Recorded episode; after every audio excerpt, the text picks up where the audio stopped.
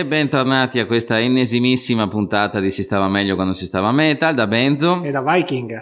Ospiti, sì, okay. Sì, ormai andiamo forte con gli ospiti. Ok. Questa volta forse più forte no, non si dice. Beh, allora, dalla quantità di band coinvolte e dalla qualità dei prodotti andiamo forte, questo sicuro. Allora, abbiamo qua con noi Federico Mondelli, ok, che con le varie band, aspetta che mi ricordo, allora Frozen Crown, Volturian, Gamma Ray e Be The Wolf, giusto? Esatto. E Stratovarius anche, sì. Ah, ma anche già nel periodo Tokyo l'hai sostituito tu? L'ho sostituito io, infatti. Ah. E non ce ne siamo accorti, perché talmente l'assenza di Tolkien si sentiva. Insomma, sì, gli hai dato del grasso comunque, dicendo così. Ma quell'altro però, no, lui, Federico. Se non no. Se ne è accorto nessuno. Beh, no, mi va bene. Vabbè, a parte gli scherzi, ciao Federico, grazie di essere qua con noi. Ciao. Allora, noi vorremmo parlare con te in veste di musicista di varie band, quindi salteremo un po' di qua, un po' di là. Allora, adesso ti tocca la macchetta, sì. Vai. Allora, sono Federico Mondelli, come avete già detto. Voglio subito dire che mi hai definito musicista, in realtà musicista è l'ultima cosa che mi considero, perché in realtà mi considero un compositore, poi un creativo, un direttore artistico, di tutto, di più.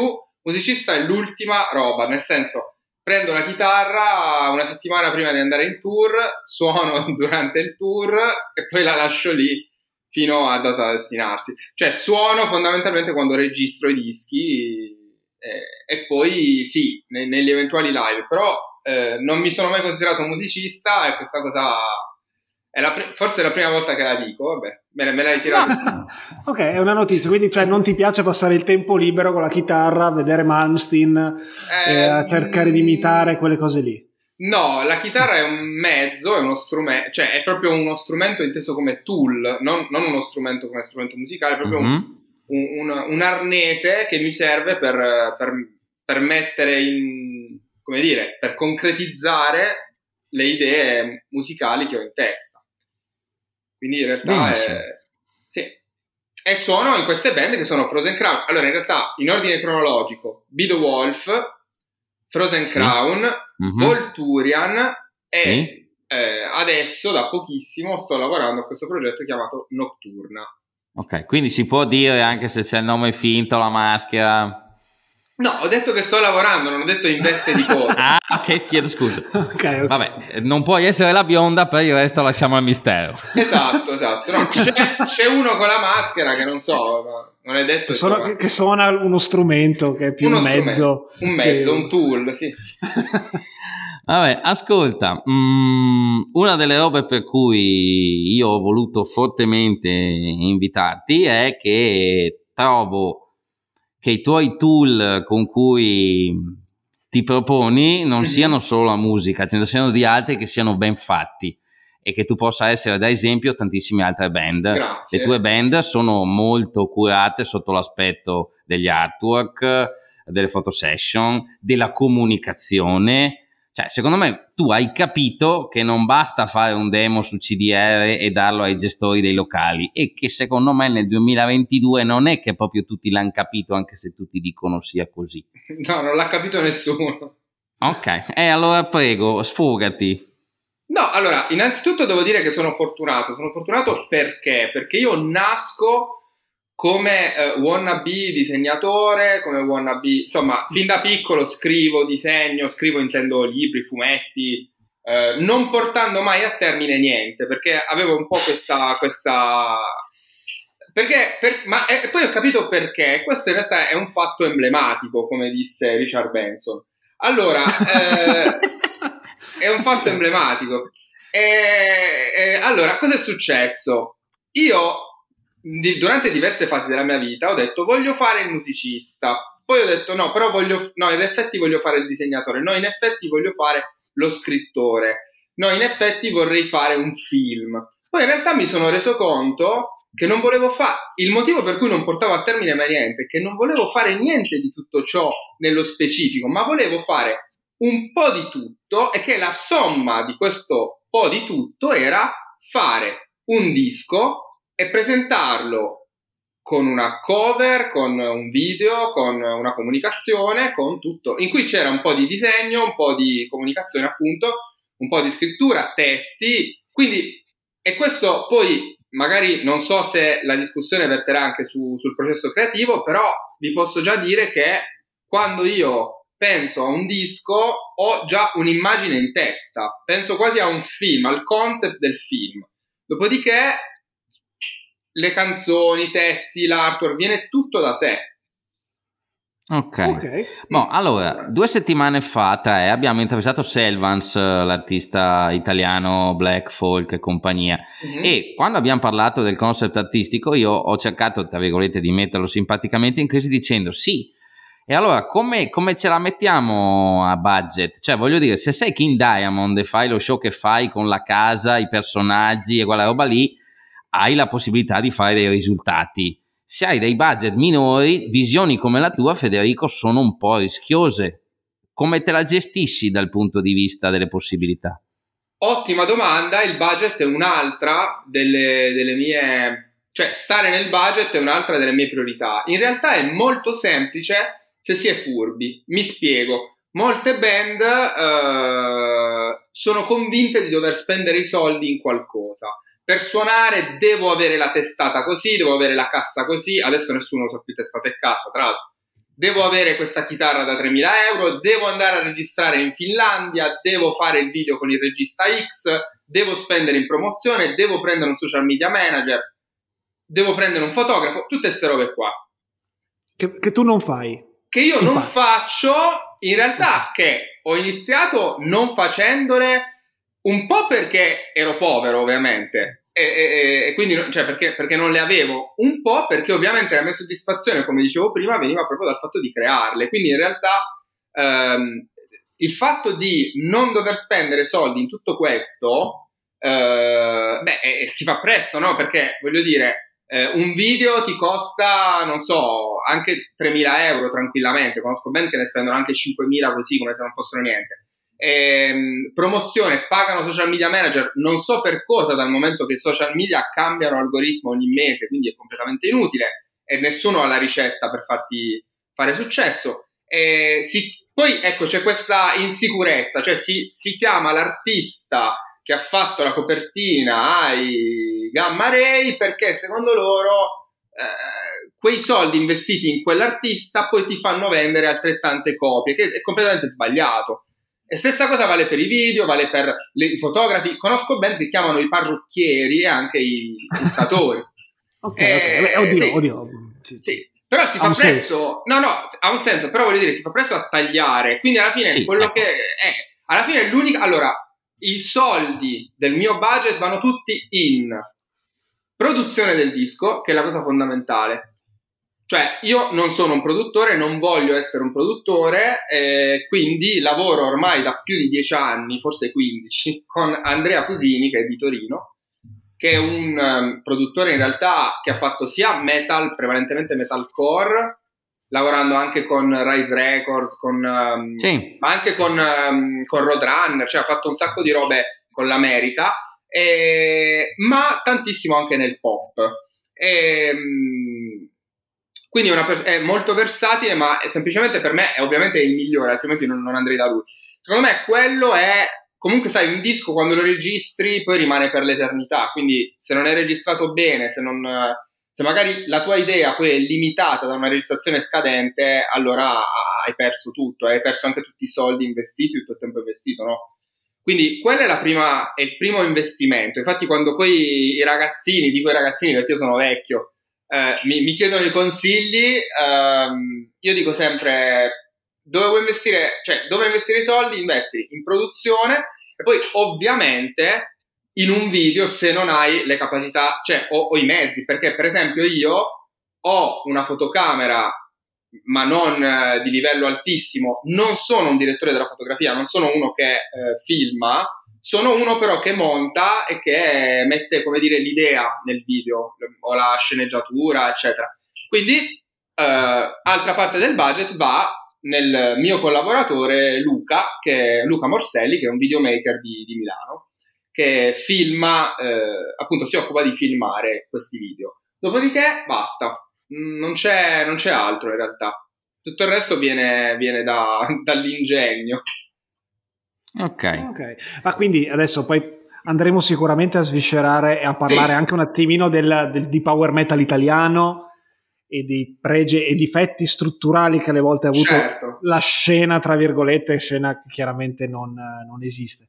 Però tu hai citato appunto produzione del disco e video, quindi le uniche le cose che comunque rimangono è che internet, che è adesso i dischi fisici magari se ne vendono chiaramente molti meno, però internet si basa su quello, cioè ascoltare la musica su tutte le piattaforme spesso, e quindi hai il contenuto nudo e quindi se suona bene lo senti ed è la prima cosa che senti, e il video perché chiaramente è un mezzo di promozione eccetera. Cioè tu che approccio hai a questa al modo che ha il metal di comunicare e di soprattutto, tra virgolette, anche vendersi oggi? Certo, allora innanzitutto mi hai fatto venire in mente una roba, apro una piccola parentesi poi magari ne parliamo.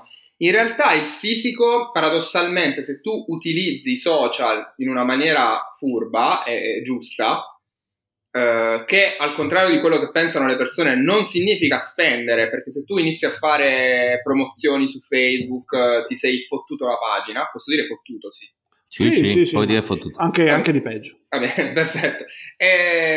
No, però volevo dirti che in realtà il fisico si vende se tu riesci a... Perché se riesci a costruire questo rapporto con i fan, quindi molto intimo, i fan adesso vogliono vedere le band, cosa fanno, come fanno, perché vogliono sentirsi vicini a te, comprare il disco fisico e ovviamente anche le maglie, quindi il merchandise, è ovviamente il modo migliore che ha la gente per supportarti. Alla fine noi abbiamo fatto anche, vedi, le tazze dei Frozen Crown, abbiamo fatto anche il caffè dei Frozen Crown, è tutto autoprodotto, tutto autoprodotto, e io ho fatto anche la grafica, cioè è tutto autoprodotto. Aspetta, in che senso ti sei autoprodotto il caffè? Cioè spiegami come funziona, perché mi manca magari un passo. Significa che siamo andati da un'azienda locale qui in Veneto, perché ovviamente poi volevamo fare qualcosa che fosse legato a una piccola realtà, perché poi eravamo in pandemia, quindi volevamo anche, come dire, supportare, no? Anche un'altra realtà, cioè l'abbiamo fatto in realtà. Poi vedi, questo è il bello, no? Che alla fine parliamo tanto di strategie, però in realtà io tutto quello che faccio lo faccio perché mi rende felice e lo trovo bellissimo, non so come dire, no? Trovo bellissimo fare tutto questo, quindi ho avuto la possibilità di lavorare con questa azienda locale. Io ovviamente ho una partita IVA che ho dovuto aprire per... dico queste robe tecniche perché... No, ma diciamole. Cioè, la gente non lo sa. Tra l'altro siamo tutti e due veneti in Veneto in questo momento. La partita IVA conta nel Veneto. Sì, diamine. Esatto. Cioè se io alla fine... se ti compri anche un capannone per gestire, che ne so, tenere il merchandise e tutto, saresti proprio diventato un veneto al 100%, che però... No, ecco, poi infatti possiamo parlare anche del perché non ho un capannone, che in realtà si lega anche alla mia strategia, no, niente è a caso in realtà. Comunque nulla, ho appunto disegnato la confezione, tra l'altro c'è sul nostro store, potete vederlo, frozencrown.bigcartel.com, no, perché non ce l'ho qui, quindi non so come farvelo vedere. E l'abbiamo venduto, tra l'altro vendendone tipo più della metà il primo giorno, quindi nel senso alla fine la gente... E tutto questo tra l'altro perché avevamo comunicato sui nostri video sul canale YouTube in cui parliamo di noi il fatto che la nostra cantante, che tra l'altro è mia moglie, vabbè, è veneta. Ed è veneta, quindi è per colpa sua che... Okay. Ha una dipendenza, cioè è fissata con il caffè e con le tazze, è il feticcio delle tazze. Quindi questo giochino l'abbiamo tirato su, la gente lo ripeteva anche sotto i video ufficiali, insomma, e quindi alla fine abbiamo detto, facciamo il caffè e le tazze, infatti ha funzionato. Cioè, è stato tutto poi mirato, tutto... Però è questo il bello, in realtà... Sembra ci sia tanto di costruito, in realtà è proprio un gioco, è una roba che in realtà è la più naturale possibile, non so come definirla, nel senso è strano. È chiarissimo. È strano.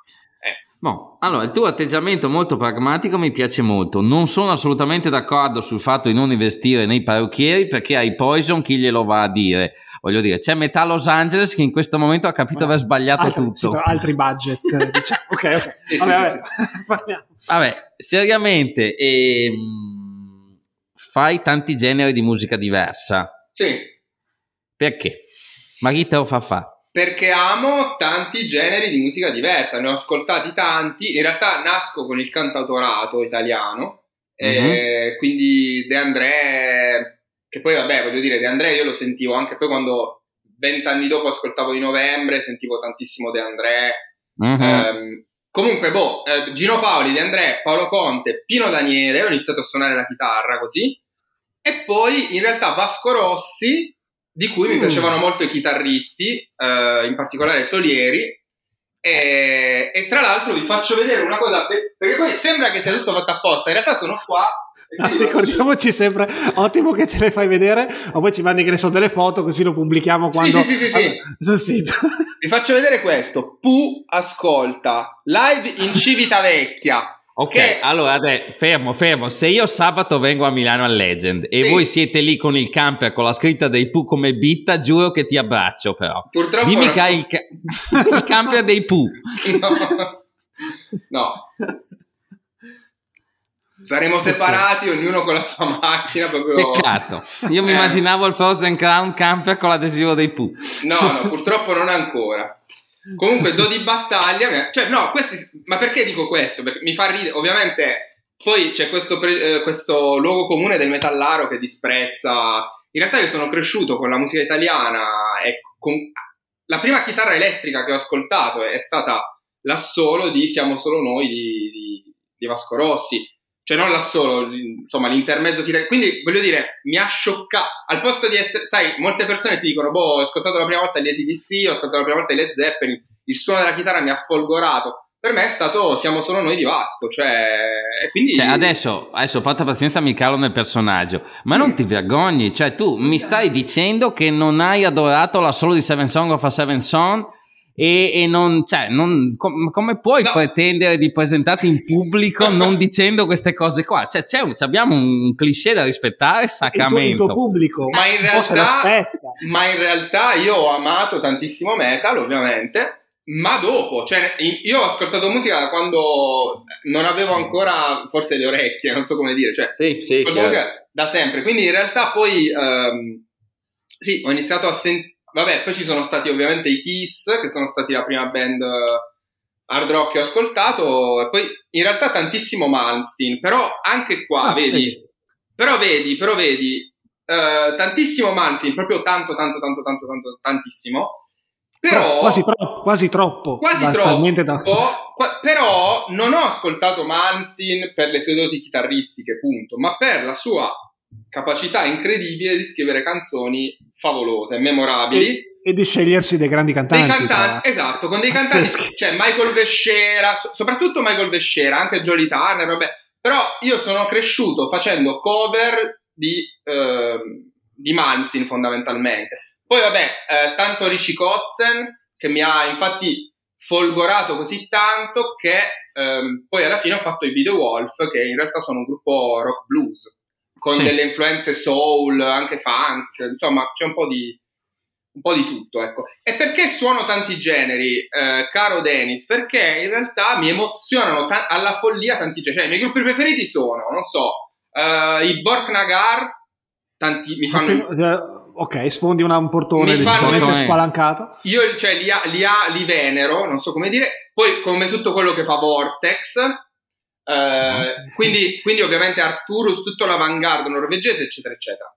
Però per esempio mi piacciono tantissimo dei gruppi, non so, per esempio mi piacciono moltissimo i Placebo, che sono un gruppo diciamo alternative rock, non so come definirlo, che però vedi paradossalmente nei riff e nelle strutture trovo molto simili a alcuni gruppi metal, per esempio, cioè hanno molto in comune con dei gruppi metal.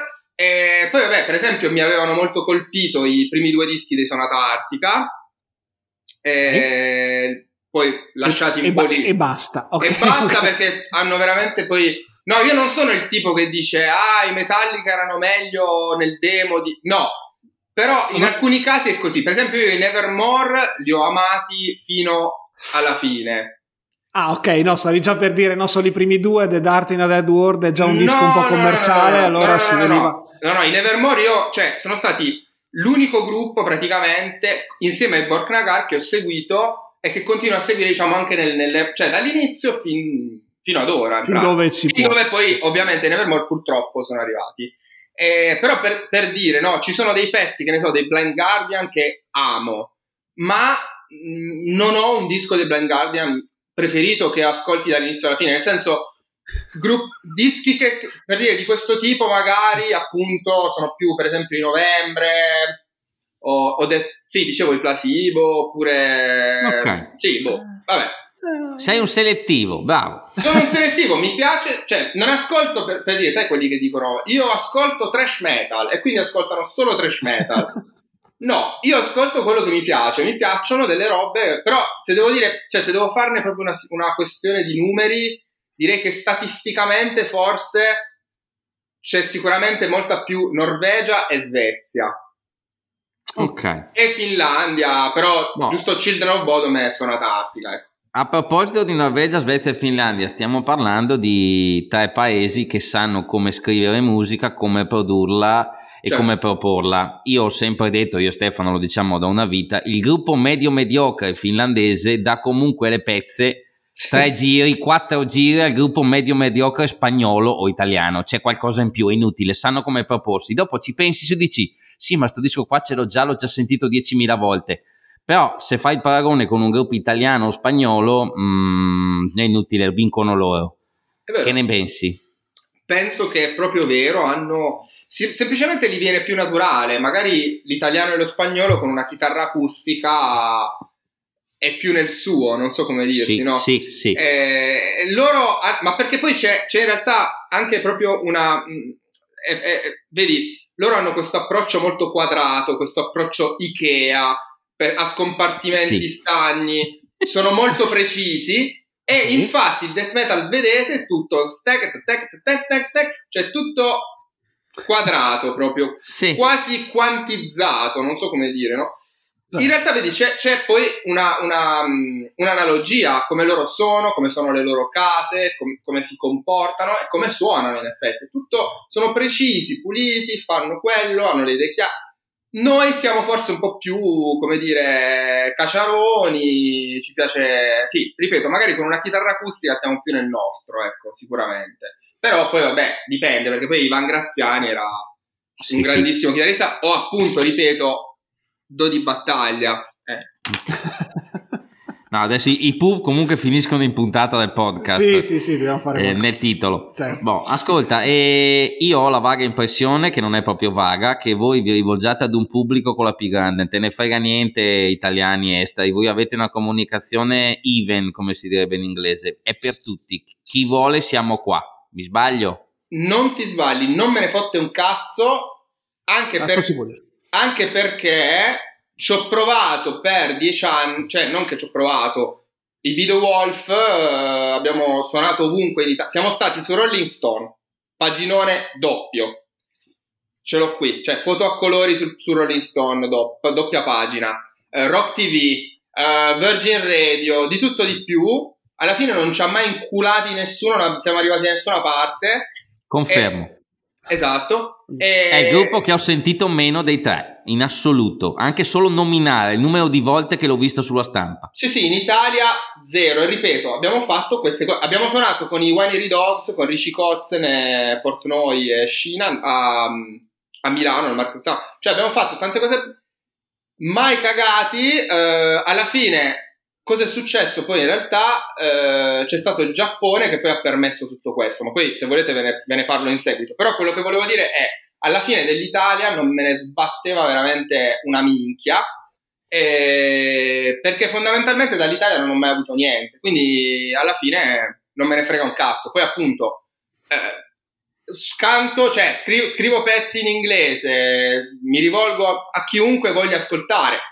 La roba è andata un po' su YouTube, quindi su YouTube sai ti ascolta tutti. a livello, come dire, statistico poi è chiaro che siamo più ascoltati all'estero, infatti.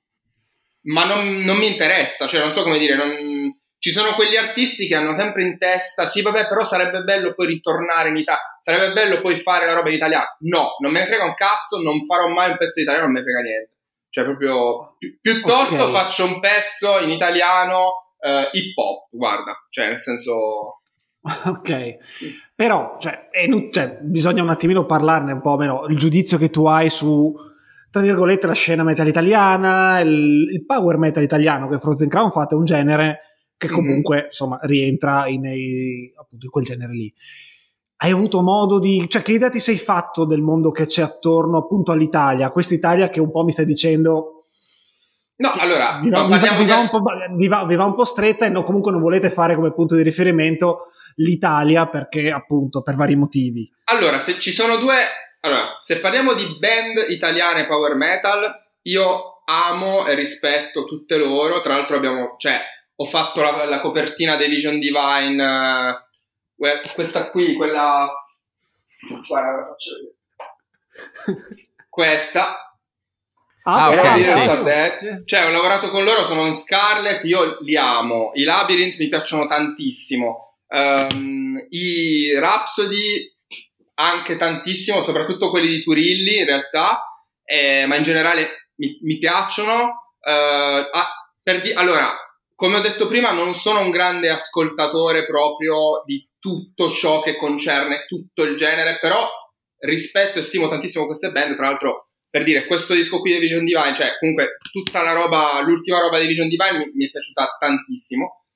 Però se devo parlarti del pubblico, sinceramente il pubblico, allora, non l'ho vissuto perché fino a prima di fare i Frozen Crown, quindi fino a 4 anni fa, io ero completamente fuori da qualsiasi scena, giro, cioè non ero nel giro power metal, appunto suonavo rock blues, rock, hard rock, ero semmai nel giro rock, nella scena rock che fa cagare, perché fondamentalmente la scena rock italiana è composta da persone che ascoltano Virgin Radio, si mettono le Converse, fanno le corna, si mettono la maglia dei Rolling Stone e ascoltano AC/DC, Guns N' Roses e Rolling Stone e venerano dei growl. Se sei un gruppo italiano medio se sei un gruppo italiano medio piccolo non esisti per loro, anche se poi fai la musica più figa del mondo, non ne frega un cazzo. Quindi la scena rock italiana fa schifo al cazzo. Sono quelli che poi tirano, detto non dico questo, le bottiglie ai la scena power metal non... Sì, ma dai. Esatto. Per quanto riguarda invece la scena power metal, vi sembrerà strano, ma non la conosco. Io con i Frozen Crown ho fatto forse 5-6 concerti in Italia e sono stati concerti che sono andati sempre molto bene. Abbiamo suonato un paio di volte con i Rhapsody, perché poi siamo sotto Nine Lives con i Rhapsody di Staropoli, abbiamo suonato anche con i Vision Divine, cioè situazioni molto belle, non so. Cioè, non so cosa dirvi della scena power metal perché non la conosco. Okay. Non ne faccio parte, fondamentalmente. Sì. Allora, io diciamo che forse so cosa vorrebbe dire Stefano. Che è nata una scena power metal italiana all'epoca da cui poi, giustamente, Labyrinth, Vision Divine, Rhapsody e qualcun altro sono sopravvissuti. Però se adesso io vado a rivedere i dischi che compravo tra il 96 e il 2001, mi ritrovo di quelle zozzerie nello scaffale di gruppi che all'epoca andava al power metal e si sono incanalati in un certo tipo di moda e facevano dei dischi che insomma ecco, interessante. No, vedi, io di questo sono completamente ignorante perché appunto non ho seguito proprio la scena, cioè appunto ascoltavo i dischi che in realtà erano già vecchi, tipo Dawn of Victory o Return to Heaven Denied oppure il primissimo dei Vision Divine, quindi ascoltavo dischi che mi passavano gli amici, però appunto ascoltavo magari altri tipi di metal. Io ero sempre un po' più sul black, sul death metal svedese, quindi nel senso non ero un grande ascoltatore di power, ecco, in generale dico. Quindi non ho seguito i gruppi minori, perché appunto... E musica liquida, musica digitale... il fatto che tu potresti fra qualche anno fare solo un singolo su Spotify che non uscirà mai in un formato fisico e dargli una copertina che non ti servirà in alta risoluzione perché sarà un quadratino di 800x800 se va bene. Allora, cosa cambia in prospettiva? Secondo te questa prospettiva mi piace o non mi piace? Non ti piace. Sì, occhio non mi croce. Piace, mi fa schifo. Ok. Mi fa schifo, bravo, perché in realtà per diversi motivi. Innanzitutto perché ne parlavo prima. Per me, a me piace concepire dei dischi. Punto. Cioè, nel senso, concepire un pezzo è più qualcosa che fai, secondo me, che puoi fare magari per commissione, per qualcun altro. Ma fare un pezzo isolato non riuscirei a contestualizzarlo, non so come dire. Sì. C'è solo una roba allora che mi verrebbe da dirti, ovviamente una provocazione bonaria, dai, però dai. Quel pubblico che vuole vedere i vostri stream, che vuole sapere cosa fate come band e che magari è interessato al caffè, non è che magari gli interessa il singolo su Spotify e la musica digitale più che comprarsi il CD. Non c'è una corrispondenza, cioè che andando avanti forse ti toccherà, perché quelle generazioni lì del fisico non sanno che farsene. Ma allora, la paura di molti è questa. Allora, ti dico la verità, io non ho questa paura perché semplicemente ho fatto i live, ho venduto i dischi ai live, vendo i dischi online tuttora, spedisco ogni settimana il merch e ti posso dire che sicuramente il 95% di quelle persone non ascolteranno mai il disco, ma lo comprano perché ce l'hanno firmato dalla band. Quindi qui entriamo in un altro argomento. Dai, argomenta, vai. No, nulla, nel senso, per quanto mi riguarda a me interessa fare ciò che mi va, nel senso, ti spiego. Io sono passato fondamentalmente dal non sapere come pagare l'affitto al fare questo. Ma ho fatto questo a prescindere dal fatto che mi avrebbe portato o meno dei soldi. Cioè, ho capito a un certo punto della mia vita che preferivo morire di fame ma fare musica piuttosto che fare un altro lavoro. Quindi, di conseguenza, io oggi, cioè quando mi sveglio domani e mi metto qui a lavorare al quarto disco dei Frozen Crown, lo faccio come se stessi giocando al mio gioco preferito, sono felicissimo, non vedo l'ora, ho già il concept della copertina disegnata, bozzata, tutto.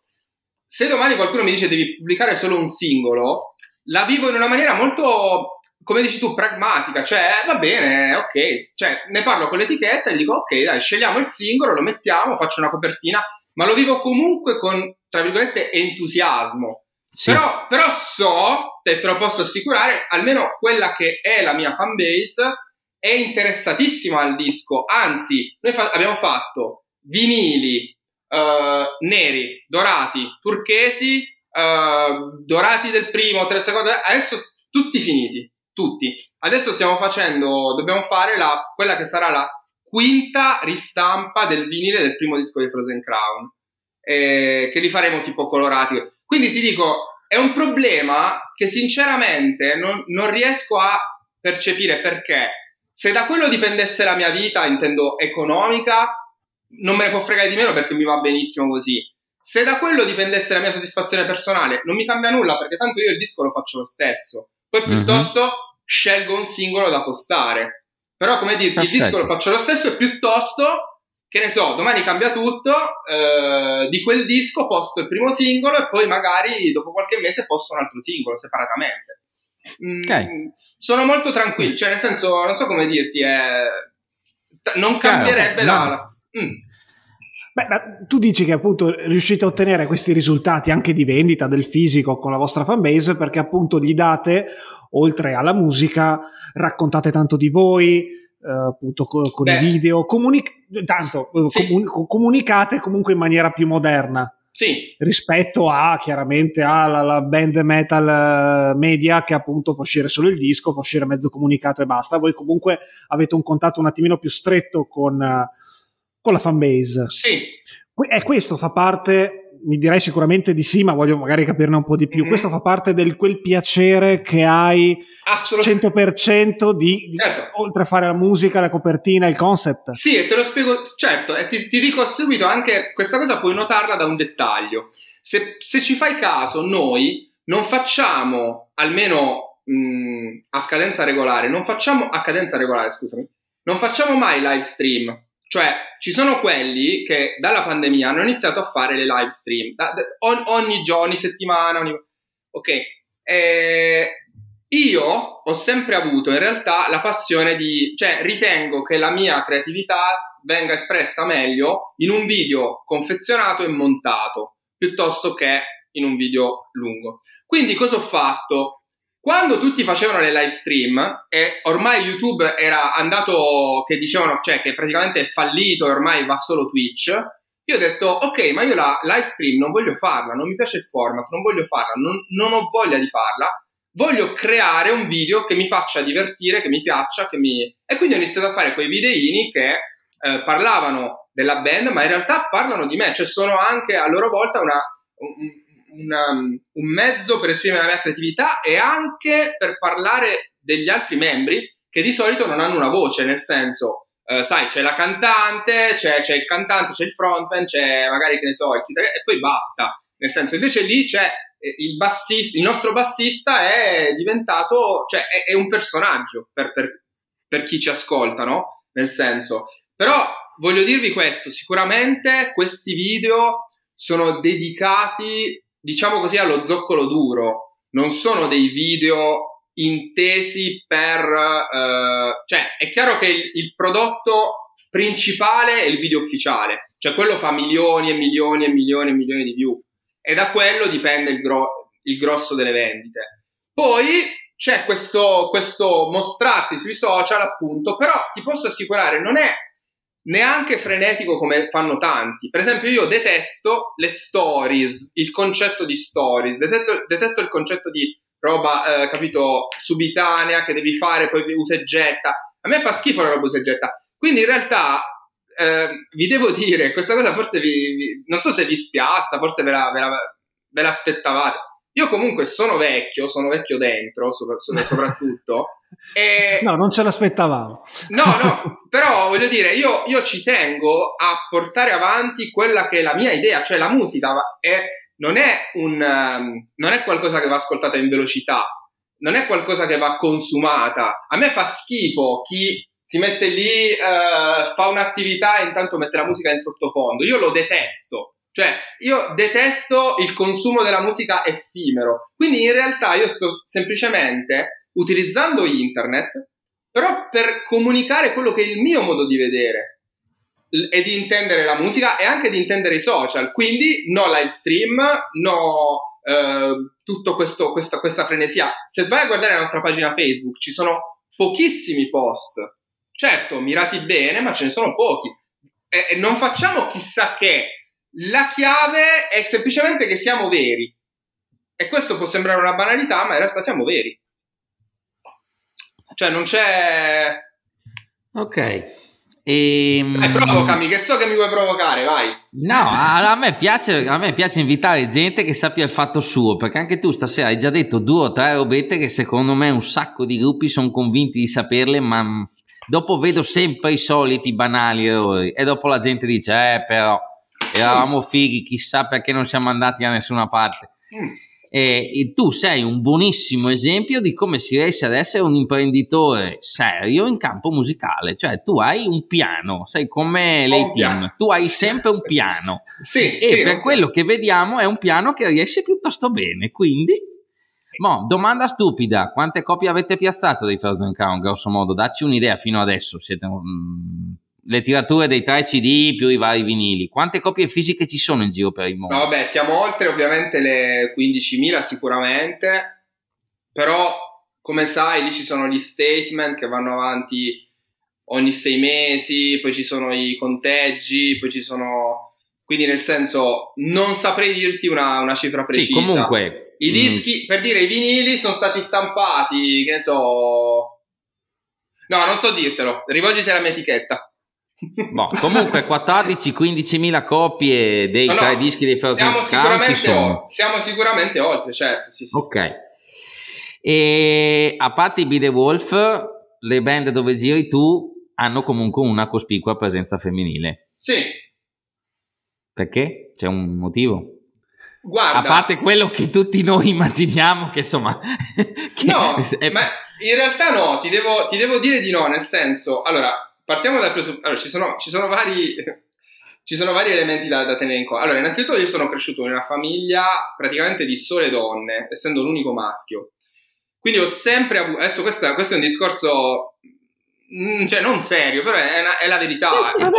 Ho sempre considerato le donne, nonostante io sia vissuto al sud, ho sempre considerato comunque le donne ovviamente pari, se non addirittura a volte anche magari, non so, più determinate. Sicuramente c'è questo luogo comune che però io ho sempre riscontrato: quando si è molto giovani le donne sono sempre un po' più grandi di te, no?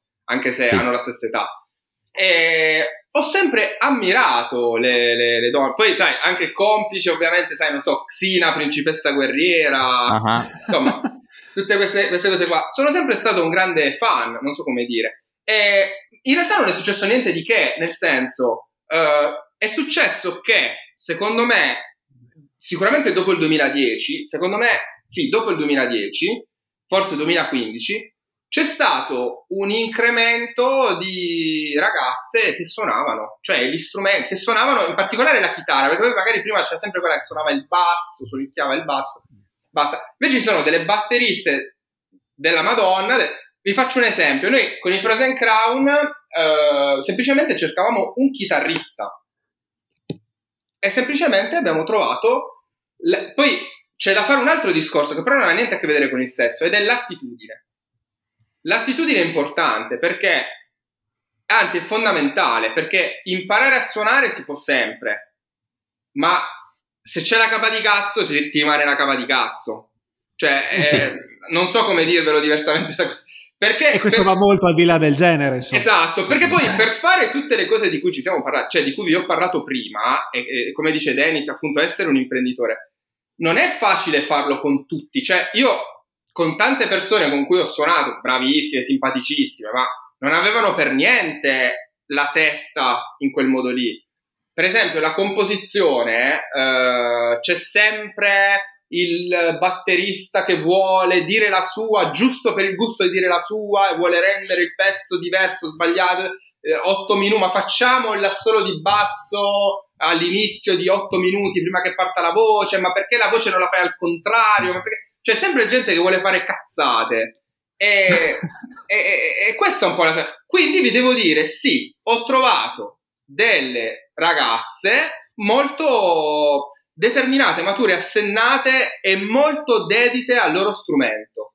Invece, devo dirvi, ma questa è solo una questione statistica, sì, sì, non sto dicendo che siano tutte così.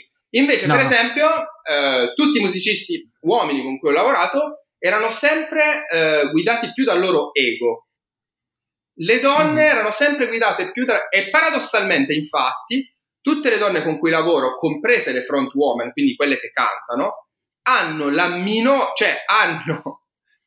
meno voglia, meno manie di protagonismo, cioè io a confronto sì, sì, sono uno che vuole sempre rompere i coglioni, sempre stare in mezzo, sempre... Yeah. Guarda, sono anzi al contrario...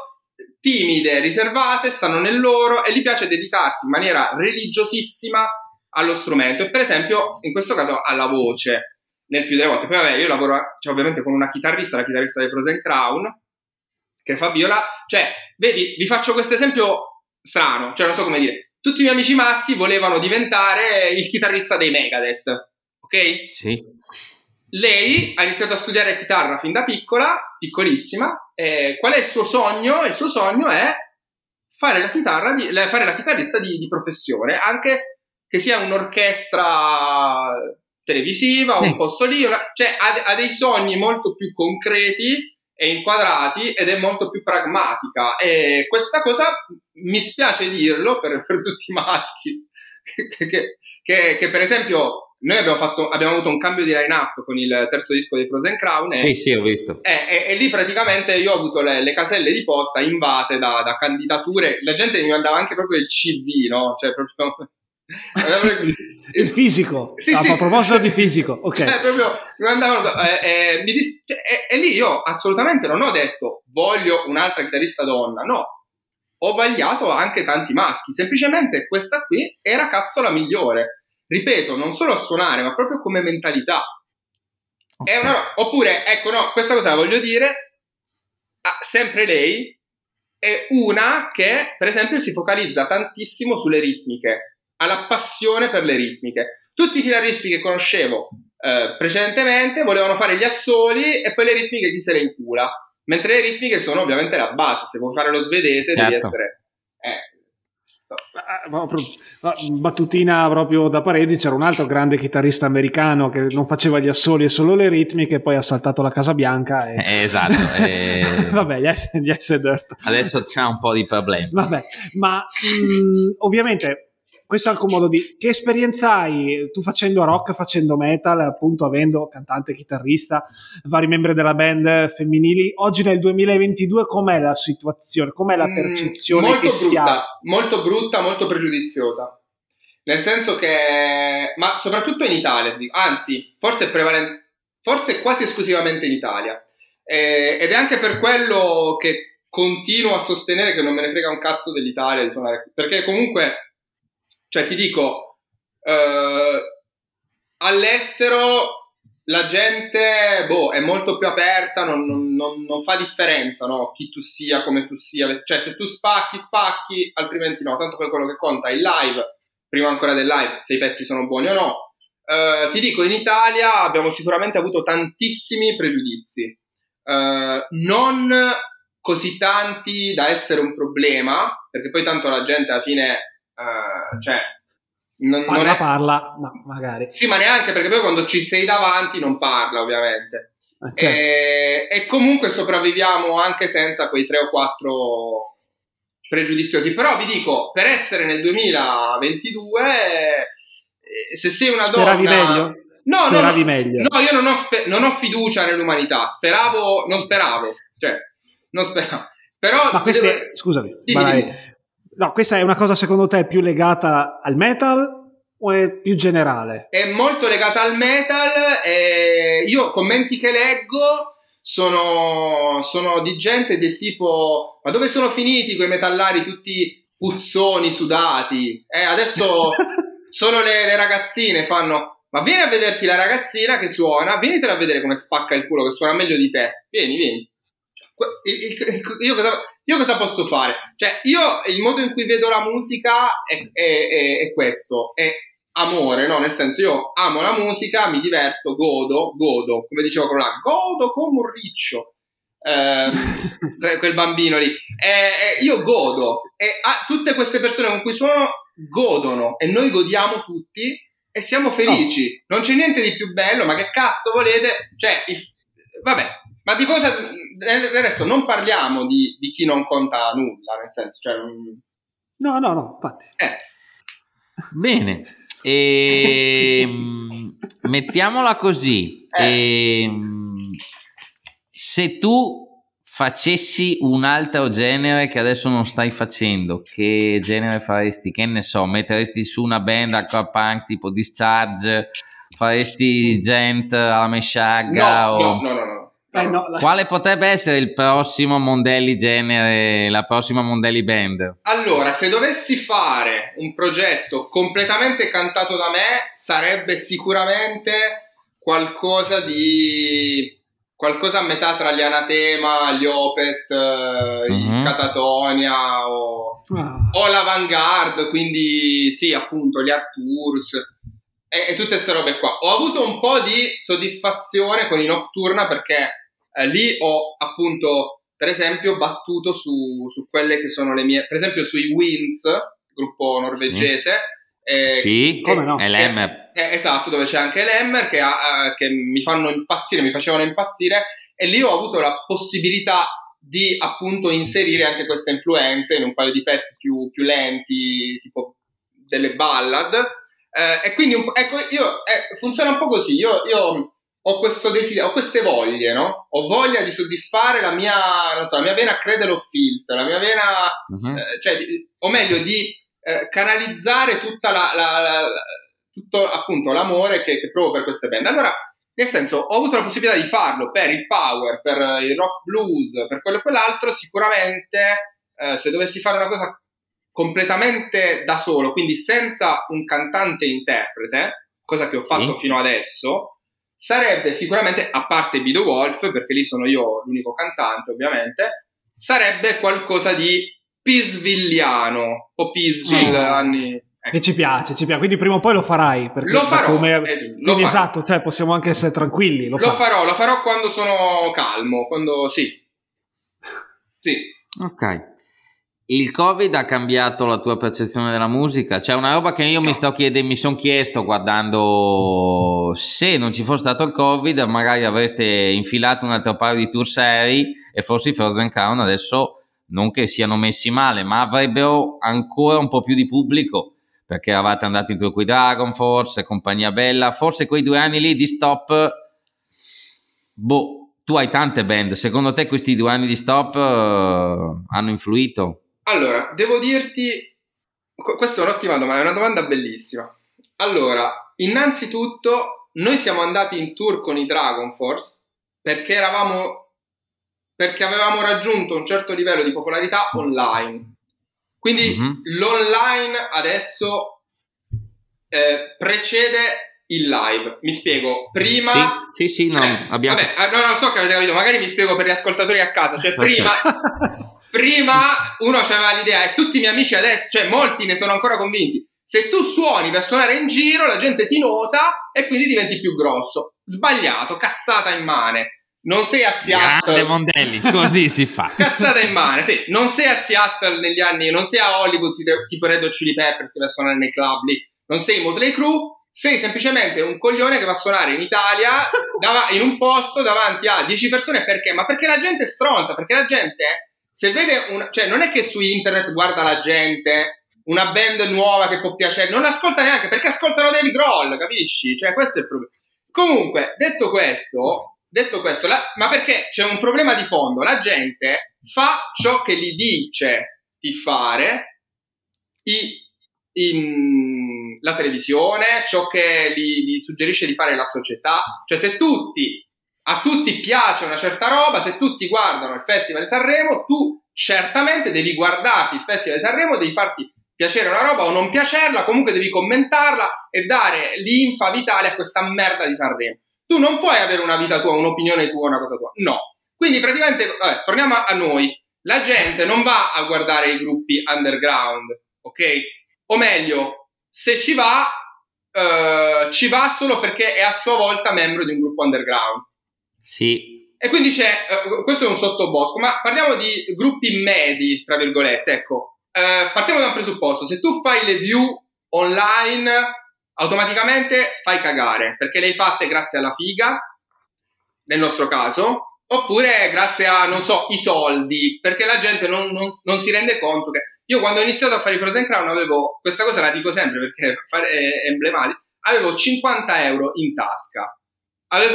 Cioè, non sapevo come fare a pagare l'affitto, non sto scherzando. Anzi, ho fatto i Frozen Crown come, tra virgolette, ultima cartuccia. E no, è quello che voglio dire è quindi la gente comunque in ogni caso non ti supporta, non puoi crescere se vai a suonare nei localini.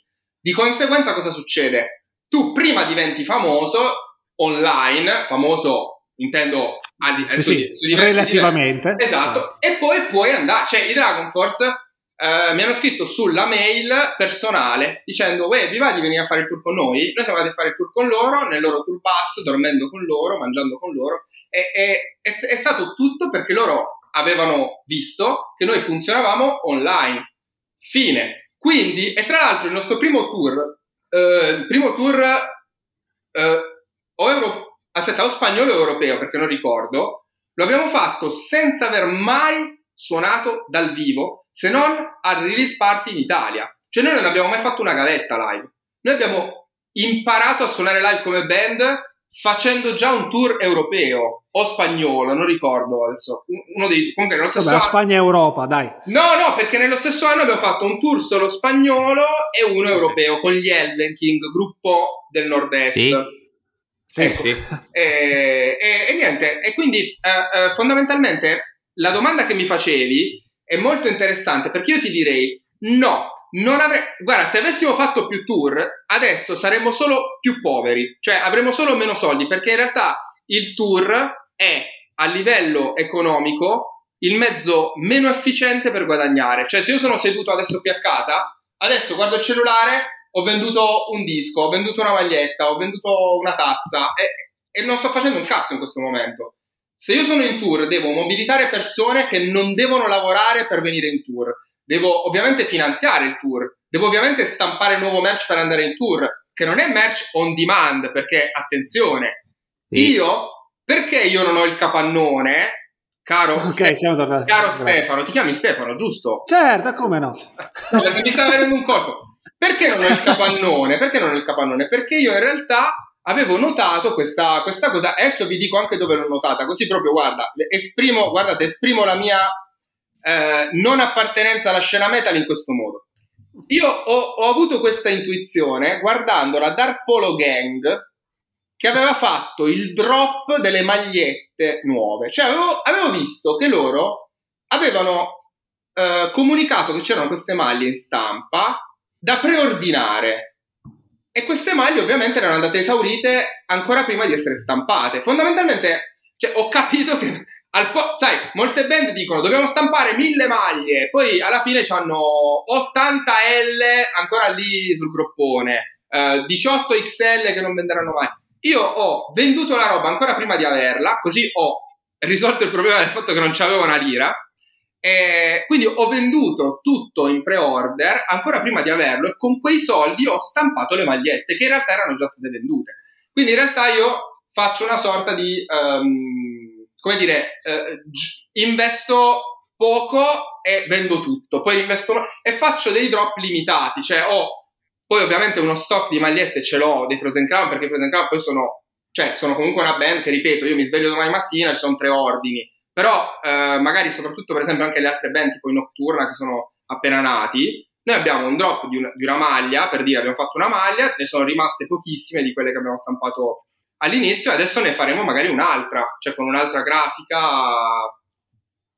Vabbè, quindi per rispondere alla tua domanda, forse saremo un po' più poveri, forse qualche fan sarebbe stato definitivamente convinto ad ascoltarci perché vedendoci live avrebbe avuto la conferma, ma in realtà non sarebbe mai venuto al live se noi prima non avessimo fatto i video su YouTube. Quindi no, devo dire che se non ci fosse stata la pandemia adesso non saremmo più famosi di quanto siamo. Ok, perfetto. Quindi hai blastato involontariamente tutte le credenze popolari sul metal che esistono da sempre. Infatti, calmo. Non è proprio così. Diciamo che la mia strategia è questa. No, aspetta, ma ci sono band, per esempio io conosco una band che stimo moltissimo che sono i Game Over. Che sono sotto sì. Abbiamo intervistati la settimana scorsa. Guarda un po'. Luca Zioni qua. Ok, Game Over, che sono dei grandissimi musicisti, ragazzi, bravissimi, sono sotto Scarlet, tra l'altro. Loro hanno una politica completamente diametralmente opposta alla nostra. E funziona benissimo, però vedete che è anche un genere diverso, è anche un approccio diverso. Poi lì è una scelta. Tu puoi scegliere di fare 800.000 live all'anno, oppure di farne, come abbiamo fatto noi, tipo il tour dei Dragon Force, festival Sabaton Open Air, festival in Repubblica Ceca, 3 cagate, in un anno avremmo fatto, 20 date e basta, nel senso. Però, non so come dirti, è una cosa che... Cioè, poi sì, di date ne abbiamo fatte, però viene sempre prima... tutto il resto. L'altra cosa, di costruire le date, non fine a se stesse, insomma. Sì. Benissimo, io direi che quello che volevo che uscisse è proprio uscito, Federico. Io ti ringrazio perché tu sei un uomo con un piano e soprattutto il piano è relativo ad un contesto preciso ed è quello che secondo me va comunicato. Noi abbiamo aperto questo podcast e continuiamo a insistere su sta cosa perché non ci abbiamo voglia di chiederti ma come mai il secondo disco di Frozen Crown rispetto al terzo è prodotto, chi se ne fotte, la gente se lo ascolta, però secondo me molti che vogliono fare quello che fai tu avrebbero bisogno di sentirle ste robe qua invece di stampare 800 magliette XXL e dopo non aver nemmeno i soldi per... tu hai ragionissima, ma c'è un piccolo problema, la gente ha il proprio ego e quindi anche se tu gliele dici loro dicono Ah, davvero? Sì, sì. No, però questo lo faccio come dico io, perché poi sbagliano, però comunque non ci arrivano, perché è difficile, è molto difficile anche copiare. Cioè io vedo che quando noi siamo usciti con il nostro primo disco, con il nostro primo video, c'è stata tantissima gente che ci ha copiati, però ci ha copiati male. Cioè perché poi vince sempre l'ego. Sì, li copio, però questo lo faccio diverso perché secondo me, ma se io metto il post lo faccio così, perché Facebook ti blocca se metti il link nel post, esatto. Lo metti nel primo commento. Perché cazzo tu devi mettere il link o mettono gli hashtag su Facebook? Allora fai come ti pare, ma non mi venire a rompere i coglioni, cioè, capito? Non mi venire a dire che io pago per fare le cose. Io faccio le cose bene, non mi faccio inculare da Facebook, vi faccio guardare tutti i post di Facebook adesso in diretta, nessuno dei quali è sponsorizzato. Hai il link dentro. Ah, sponsorizzato. No, ma lo sappiamo bene. Ma noi non ti stiamo dicendo. No, ma... lo so, perché non ti vedono che stai sorridendo, ora sembra si sta incazzando, invece no, in realtà ma io mi incazzo sempre, cioè. No, ma ho capito da dove viene, ed è una cosa che in questo ce l'abbiamo in comune, perché anche noi a volte, cioè, ma perché nessuno parla mai di una tiratura di un CD, una tiratura di un vinile, come funzionano i tour, come funzionano le scelte delle band? Dopo trovi sempre sta gente che dice però eravamo fighi, ma non siamo andati a nessuna parte. Io mi incazzo come una biscia, perché sono 25 anni che sento gli stessi discorsi. E dopo fai una band e scegli come font il Verdana, e dopo la copertina fa cagare. Okay. Sì, certo. No, oppure dai 500 euro al mese per un'agenzia di promozione che ti fa 2 live in un anno davanti a 20 persone. Sì, esatto. Dopo, quando esce che c'è il pay to play nei festival in cui ci sono gli slot a pagamento, tutti quanti scandalizzati. E quando invece lo sappiamo benissimo che nei tour grossi non è che ti chiaccia. Allora, la tua fortuna con i Dragon Force è una fortuna, però ci sono dei sistemi assolutamente legali in cui c'è l'offerta per la band di supporto, e se non sai veramente nessuno è un investimento pagare, mentre guai se si dice in giro. Però molte band hanno costruito gli Hour of Penance hanno costruito una carriera in questa maniera qua, e l'ho sentito dire più volte in un'intervista, perché semplicemente loro hanno investito nei tour giusti e dopo tutto è tornato indietro. Non sono stati spennati, però vedi, sono meccaniche che tuttora i musicisti dicono, ma la gente mi fa oddio, no, non è vero, non è possibile. Stiamo al medioevo su queste cose qua. Invece la conoscenza dei meccanismi di base sarebbe utile, ma tanto la gente non è pronta ad accoglierla. Ma su questo non c'è dubbio, infatti il metal è per pochi, il nostro podcast ancora per meno. Ma infatti è ancora meglio, perché così almeno vinciamo noi e abbiamo tutto noi, cioè tutti vendiamo tutto noi, gli altri non fanno un cazzo, cioè va benissimo. Vabbè. Senti Federico, facciamo una contromacchetta. Alla fine noi ci siamo risentiti per caso dopo tanti anni, ma è saltata fuori per sbaglio una roba che tu conoscevi, noi due, tra il 2005 e il 2006, quando io avevo un sito e compagnia bella. Dai, raccontala. No, allora, questa cosa è bellissima. Innanzitutto, all'epoca io facevo un progetto tipo Peaceville, esattamente. Sì. E, tra l'altro, con un ragazzo che poi finì a fare recensioni per il tuo sito, Marco. E il sito si chiamava Benzo World, e tu eri Benzo. Esatto. Sì. E io ti avevo anche riferito.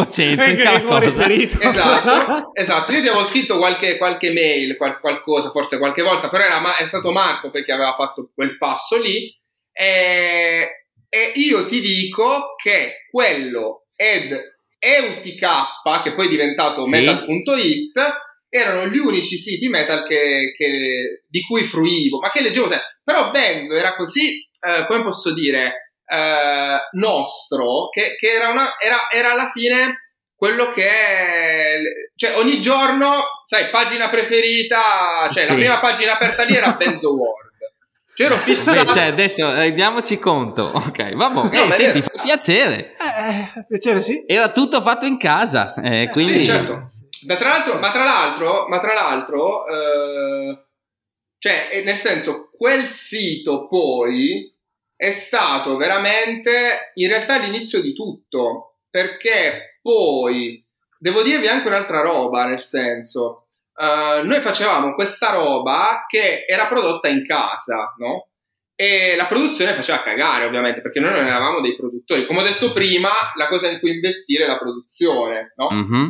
E mi ricordo che nessuno riusciva ad andare oltre questa cosa qui, mentre Benzo era riuscito ad andarci oltre. Nella sua recensione della nostra musica aveva sì. trovato, cioè, dei punti, come dire, cioè aveva dimostrato che ascoltava la musica con le orecchie e non col culo, fondamentalmente. No, ma questo non è poco, ma questo non è poco, e soprattutto io è da allora che adesso se qualcuno mi fa ma le recensioni, io le recensioni, ma... perché le recensioni per me online, cioè ci sono, e conosco personalmente delle persone che le fanno, che hanno i coglioni, ovviamente, che però hanno anche un'altra età come noi, insomma, diciamo, e, però c'è poi tutte delle nuove webzine, nuove persone, ma giovani ma anche vecchi, che comunque non hanno idea di come si possa recensire un disco, cioè sentono power metal con voce femminile, Nightwish. Io non ho mai ascoltato nella mia vita un disco dei Nightwish che non sia, cioè che non siano tre canzoni, tipo. Però Nightwish, cioè il pezzo tutto storto, un po' prog alla Winds, con insomma Nightwish, tipico Nightwish. Ma vai a cagare, hai ascoltato solo i Nightwish nella vita tua. Comunque io posso fare anche i nomi se volete, li faccio tranquillamente, guardate. No, non ho problemi. Hanno già voluto denunciarci, quindi no. No, io non ho problemi. Vabbè, non ho problemi. E tra l'altro, Federico, posso dirti, io me lo ricordo la recensione di Dirty Rain, sono andato a ripescarla una settimana fa, vi avevo dato 70. Okay? Quindi questo è, vedi, per te 70 è ottimo, ma sai quanta gente che mi ha detto togli quella recensione, chiamo mio cugino che fa l'avvocato perché non gli avevamo dato almeno 85. Questi sono i ricordi che ho. Guarda, vedi, questo già dice tantissimo, cioè non investite negli avvocati ma in una buona produzione, perché piuttosto... Esatto, però vedi, lui era andato oltre la produzione, quello era fondamentale. Voi sappiate che una nota, non lo dico solo perché voi mi avete detto di non dirlo, beh, oddio, se è un esempio magari specifico molto circostanziato, se vuoi dillo. È pubblico, no. Allora, quando uscì il primo disco dei Frozen Crown, ovviamente questi usano tutti i termini, tipo termini preimpostati, tipo un termine che va molto in voga è derivativo. Sì, derivativo. Certo. E esce il primo di Frozen Crown, Metal Italia. Ok. Tale Elio Ferrara, no, che scrisse per Benzo World per un periodo, sì. Ci mette 5,5. Io ovviamente le recensioni, come disse un noto poeta italiano, me le passo in culo, cioè non me ne frega niente. Ma la cosa bellissima è che questo Elio Ferrara fu, come dicono i giovani, blastato da una caterva di persone che andarono sotto a insultarlo, dicendo ma tu non capisci un cazzo, qua di là, come fai a dare 5,5? Ma il concetto non era il 5,5 dei Frozen Crown, che tanto i Frozen Crown un anno dopo erano in tour con i Dragon Force che mi chiedevano consigli sulla promozione, su come usare i social, ok? Cioè, figurati Elio Ferrara, chissà cosa stava facendo in quel momento.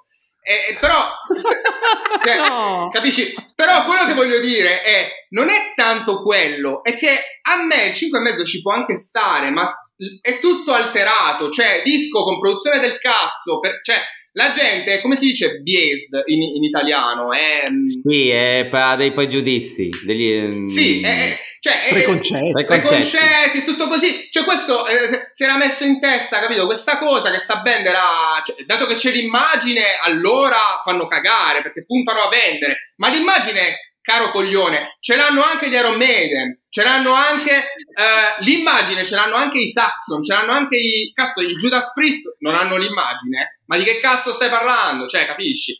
Pure il Gabibbo, pure Gerry Scotti c'ha l'immagine, capisci? Sì, non hai scelto l'esempio migliore, però no, magari. No, invece è emblematico, perché loro guardano solo se c'è la figa, come dicono loro a Milano, la figa singolare, no?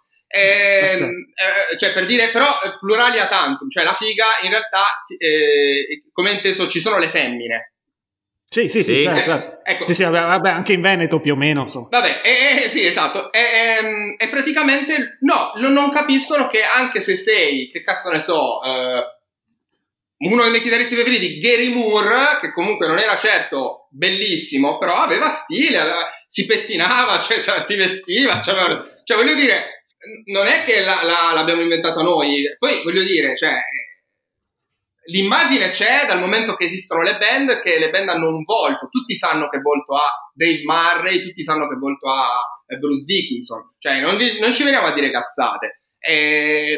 E quindi tutte le recensioni fondamentalmente lasciano il tempo che trovano, tranne alcune che devo dire ho visto. Io comunque, guardate, faccio i nomi, dico tutto, perché sì, l'ho visto. No, ma perché poi, ripeto, mi fa troppo ridere, perché quando vedo queste recensioni dico, questo qual è? Questo è quello a cui non piacciono i gruppi con le femmine, questo è quello che ascolta solo questo è quello che dirà Nightwish, derivativo più... Questa è la combo, capito? Questa è la combo macchina da YouTube, macchina da view per YouTube, chissà cosa, capito? Poi sì, alcuni si parano il culo, tipo dicono... Ho un'idea. Dimmi. Aspetta. Ho un'idea commerciale. Dimmi. Fai adesso, ti aiutiamo se vuoi, il generatore automatico di recensione dei Frozen Crown brutte, se vuoi. Ma di qualsiasi band... che abbia i video e un'immagine curata. Ok. Cioè, perché poi sono uguali, certo. Capisci? Lo facciamo. Tanto è sempre questo. Derivativo. No, vi volevo raccontare questa cosa perché è bellissima. Allora, quando abbiamo fatto in Nocturna, le due ragazze, le due cantanti, che sono tra l'altro Grace Darkling e Ren Still Night, introduco, in pratica, essendo loro giovani e quindi un po' ancora profane, no, di questo mondo, non hanno ancora visto tutte le cose che ho visto io, no? Allora si parlava di ma secondo voi come verrà recepito, come verrà? E io già avevo fatto il pronostico, ho detto no, derivativo, Nightwish, voce operistica di qua di là, poi ci saranno gli altri invece che ascoltano solo le band, perché poi c'è anche il rovescio della medaglia, cioè quelli che ascoltano le band solo perché c'è la figa diranno che è bellissimo ma senza neanche ascoltarlo. Ho detto e vedrete che se e andrà così Metal Italia ci mette 5,5, state sicure che abbiamo fatto il botto, perché l'altra volta che ci ha messo 5,5 Frozen Crown all'album di debutto abbiamo fatto poi adesso 25 passa milioni su YouTube e tutto quello che abbiamo fatto, eccetera eccetera. Quindi sperate in un 5,5 di Metal Italia. Quanto ci ha messo Metal Italia? 5. Ma tutte e tre le volte? No, tutte e tre le volte no. Dopo no, disco di l'ultimo debutto, Nocturna. Disco di debutto, okay. Dei Nocturna. E quindi se il buongiorno si vede dal voto di Metal Italia siamo a posto. Infatti è come lanciare una bottiglia di champagne su una barca da... Esatto. Una nave da crociera, insomma. Esatto, okay. E infatti i video, già, abbiamo fatto 2 video, sono già tipo 1,5 milioni, tipo in, non so, 2-3 mesi, non so. Comunque sta andando tutto benissimo, quindi perfetto. Parentesi prima di chiudere, velocissima, volevi raccontarci qualcosa del Giappone? Ci avevi detto che qua l'esperienza... La cosa del Giappone in realtà è da dove nasce tutto, cioè il Giappone in realtà è fondamentale in tutto questo racconto, perché è fondamentale perché dopo essere stato in Italia per 15 anni, per una decina d'anni con i Be The Wolf senza fondamentalmente quagliare niente, entriamo in contatto con Scarlet Records italiana, che io conoscevo dato che ascoltavo gli Aborim quando ero piccolo, eccetera eccetera. E praticamente lui, che aveva questo contatto col Giappone, manda il disco lì, lo ascoltano e questi impazziscono e noi andiamo a suonare in Giappone con i Be The Wolf per una data tutto esaurito, fare acustici, fare meet and greet, fan, hotel, taxi, robe, televisione, radio, e ci andiamo tipo 3 volte. Tra l'altro c'è la rivista Burn Man. Ecco, parliamo di recensori, guardate. Vi voglio far vedere questa cosa perché è importante. Parliamo di recensori. Burn Magazine, che mi ha premiato con questa, cioè che siamo stati la Brightest Hope, cioè la band... Sì, più... Ecco, vedete tutte queste copie di Burn?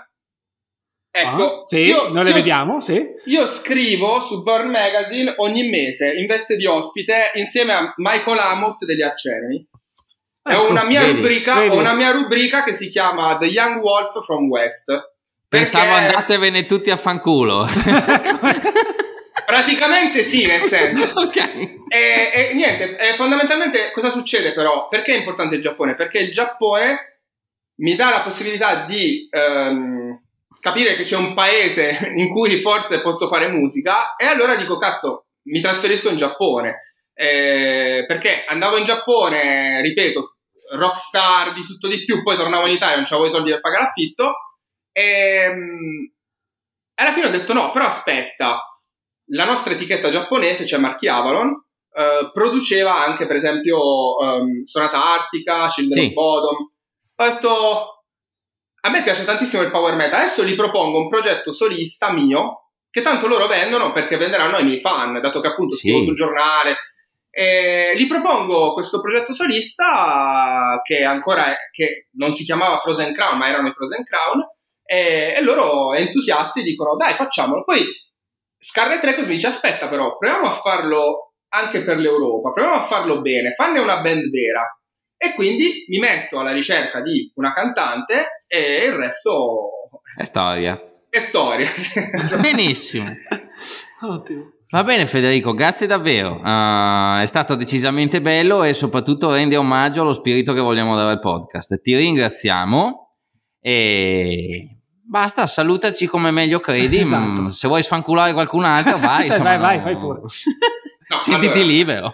No, allora, io non voglio sfanculare nessuno perché per me la vita, come ho detto prima, è goduria, amore. No, a parte che adesso voglio dire una cosa seria. Io sono veramente molto, molto contento, emozionato perché a causa di Benzo World, cioè non c'è poco da dire, ma perché comunque era la mia infanzia. Cioè io all'epoca c'avevo il blog, quindi era la mia vita da, non so, liceale, cos'era, e ruotava attorno a Benzo World, quindi per me questa cosa è emblematica e vi dico anche, no davvero, e vi dico anche che non solo per me è stato un piacere, ma se volete, quando volete rifare una chiacchierata, ci sono. Oh, oppure, oppure ci puoi giurare.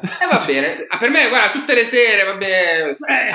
Anche, ad esempio, non abbiamo parlato, adesso dobbiamo veramente chiudere, di tutta la parte gotica. Ad esempio, il disco dei Volturian, secondo me, va a toccare un certo tipo di genere musicale che è un po' metal, è un po' pop. Lì ce ne sarebbe da dire. Certo. Perché è un cioè, ad esempio, quel tipo di pop metal di cui si parla adesso, gruppi come Amarante, robe del genere. Secondo me ci sono tante robe, se uno ha voglia, da un certo di valore della produzione, certe melodie che non hanno vergogna di mostrarsi, mentre in altri generi ci sono le stesse melodie, ma siccome ci sono delle chitarre più pesanti, lì passavano.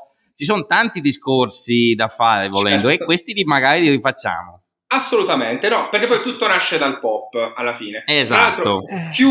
Chiudo mostrandovi in anteprima assoluta la bozza della copertina del nuovo disco dei Volturian. Fai la foto allo schermo che la postiamo.